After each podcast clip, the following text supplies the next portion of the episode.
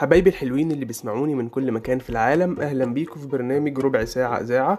معاكم حازم خالد ودي حلقة جديدة.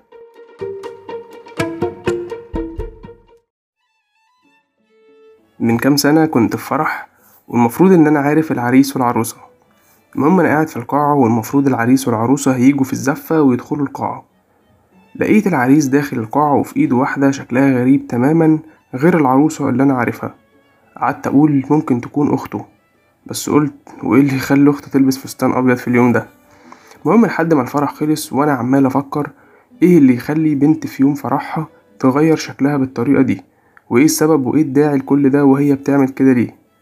يعني لو عاوزة تبقى جميلة مثلا فالجمال مش إنك تغيري ملامح وشك يا عروسة ولكن الجمال إنك تبقي نفسك بملامحك الطبيعية من غير تغيير أو تزوير. والجمال في حقيقة الأمر هو جمال شخصيتك وجمال حضورك وجمال روحك. مش بالمكياج ومساحيق التجميل اللي أنا بعتبرها أكبر خدعة. ولو حد شاف صور للسيدات في الدولة المصرية القديمة اللي إحنا بنقول عليهم الفراعنة هتلاقوا جميع الملكات وتماثيل النساء اللي بتظهر ملامحهم في في عيونهم كحل أو ما شابه الكحل.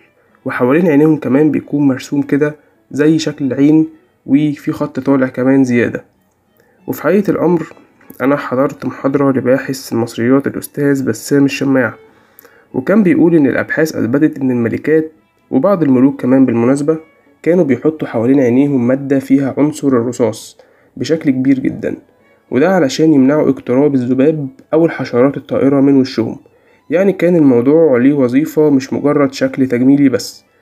أما ست البنات اللي بتغير وشها يوم فرحها وبتروح تدفع الآلاف في الكوافرات أو بتجيب ال makeup artist في البيت عندها وتعمل لها في وشها فرح فده مش جمال خالص.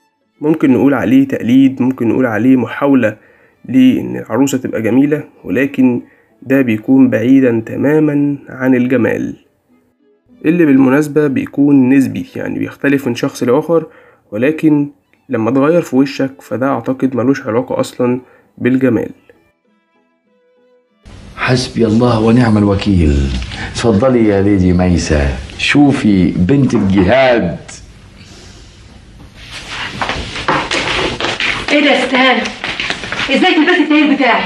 إيه يا ماما بقيسه بس. وتقيسيه من غير ما تاخدي اذني؟ ثم ده تاير للكبار. استني يا ميسة استني. سيبك من تاير بص اللي في خلقتها.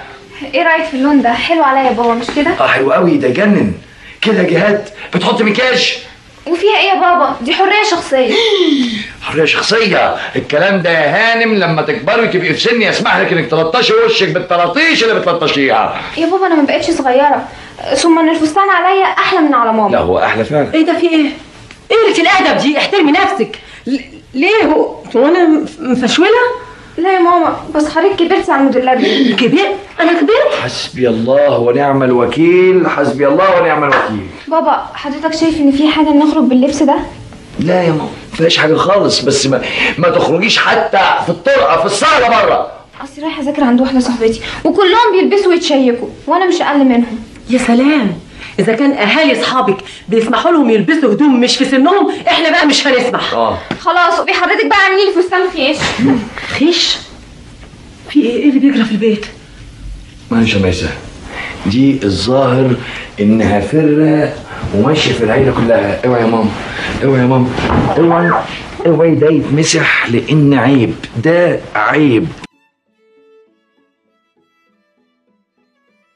أما الولاد اللي بيفترشوا الشارع بالساعات قدام صالونات الحلاقة ليلة العيد وبيخرجوا من عند الحلاق حالقين الجناب وسايبين سنابل القمح فوق راسهم يهزها الريح شمال ويمين فدول ببساطة ما عندهمش معيار للجمال أصلا ولا حتى نسبي لأنهم ماشيين ورا الموضة بحذافيرها لدرجة إني أتوقع لو في موضة طلعت إن الولاد يعملوا شعرهم ضفاير هيعملوا ده.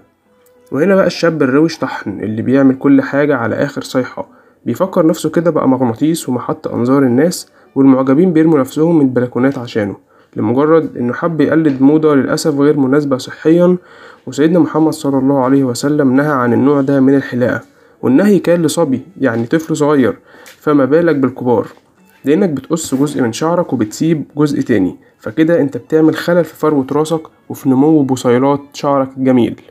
وببساطة شديدة لأننا كشعب بنحب نقلد أي حاجة وهتلاقي أشباح الأندر إيدج دايما مصرين يعيشوا سن أكبر منهم ويثبتوا إنهم أشباح في شكلهم.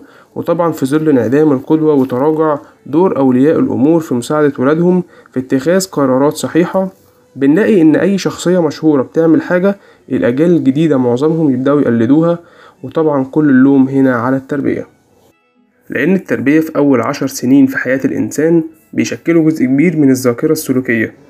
ولما نقول لولادنا إننا ناخد من الموضة اللي مناسب لينا ونسيب اللي مش مناسب هنبدأ نغرس فيهم أصول ثابتة يمشوا عليها لما يكبروا ويربوا عليها ولادهم كمان. إنما لو سيبنا الموضوع كده سداح مداح فإحنا في النهاية كمجتمع اللي هنتأثر بشكل سلبي وهنجني ثمار تقصيرنا في الماضي في المستقبل.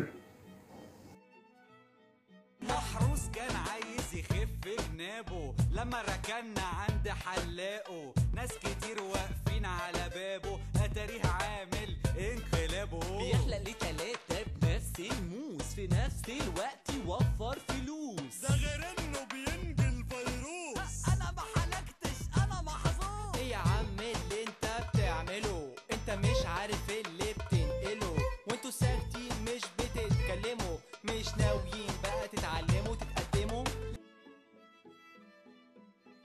الحلاقة ذوق وشكل البنت يوم فرحها ذوق.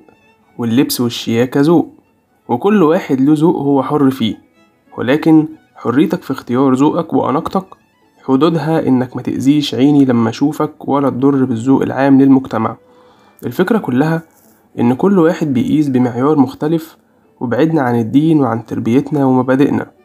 كل الأديان تدعو للاحتشام والاحترام وكل زمن بيكون فيه وسائل مختلفة عن الزمن اللي قبله في التعبير عن الذات.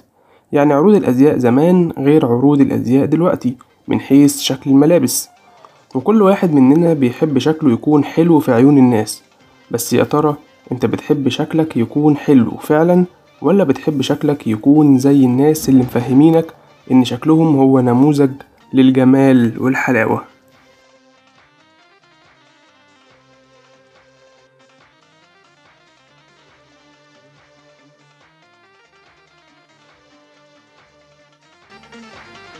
Bombardio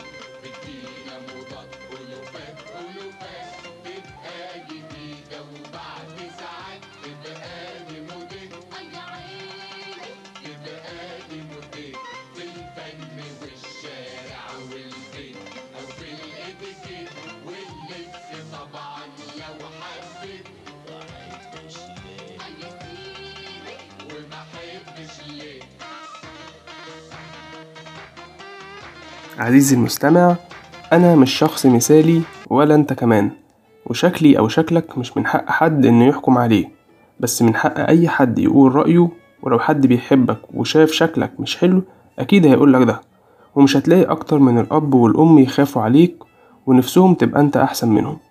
علشان كده أنا بخاطب كل أب بيسمعني وكل أم وبخاطب أصدقائي وحبايبي الحلوين اللي بيسمعوني من كل مكان في العالم لأنهم هيكونوا إن شاء الله آباء وأمهات المستقبل. بقول لكم أنتوا مسؤولين عن تربية كل الأجيال اللي جاية وتربيتكم هي اللي هتحدد مستقبل الحياة على كوكب الأرض. لو كانت تربيتكم ليهم على المبادئ والأخلاق وعلى دين الله هتكونوا أديتوا رسالتكم على أكمل وجه في التربية.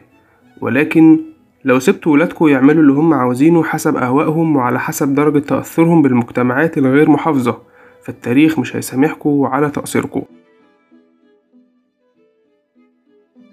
عزيزي المستمع إحنا وصلنا لنهاية الحلقة الأربعتاشر من بودكاست ربع ساعة إذاعة ابعت الحلقة دي لكل أصحابك وقرايبك اللي عاوز تنصحهم وتوصل لهم رسالة قد تؤثر في تصحيح مفاهيم مغلوطة عند جيل بالكامل. وكمان تقدر تسمع كل الحلقات اللي فاتت على جوجل بودكاست. كل اللي عليك إنك تكتب على محرك البحث جوجل ربع ساعة إذاعة وما تنساش تعمل subscribe ولو أنت بتسمعني على SoundCloud اعمل follow واستنى الحلقة الجاية إن شاء الله. لو عندك أي سؤال ابعتلي على ال Ask وللتواصل بخصوص الإعلانات هتلاقي الإيميل بتاعي تحت الحلقة.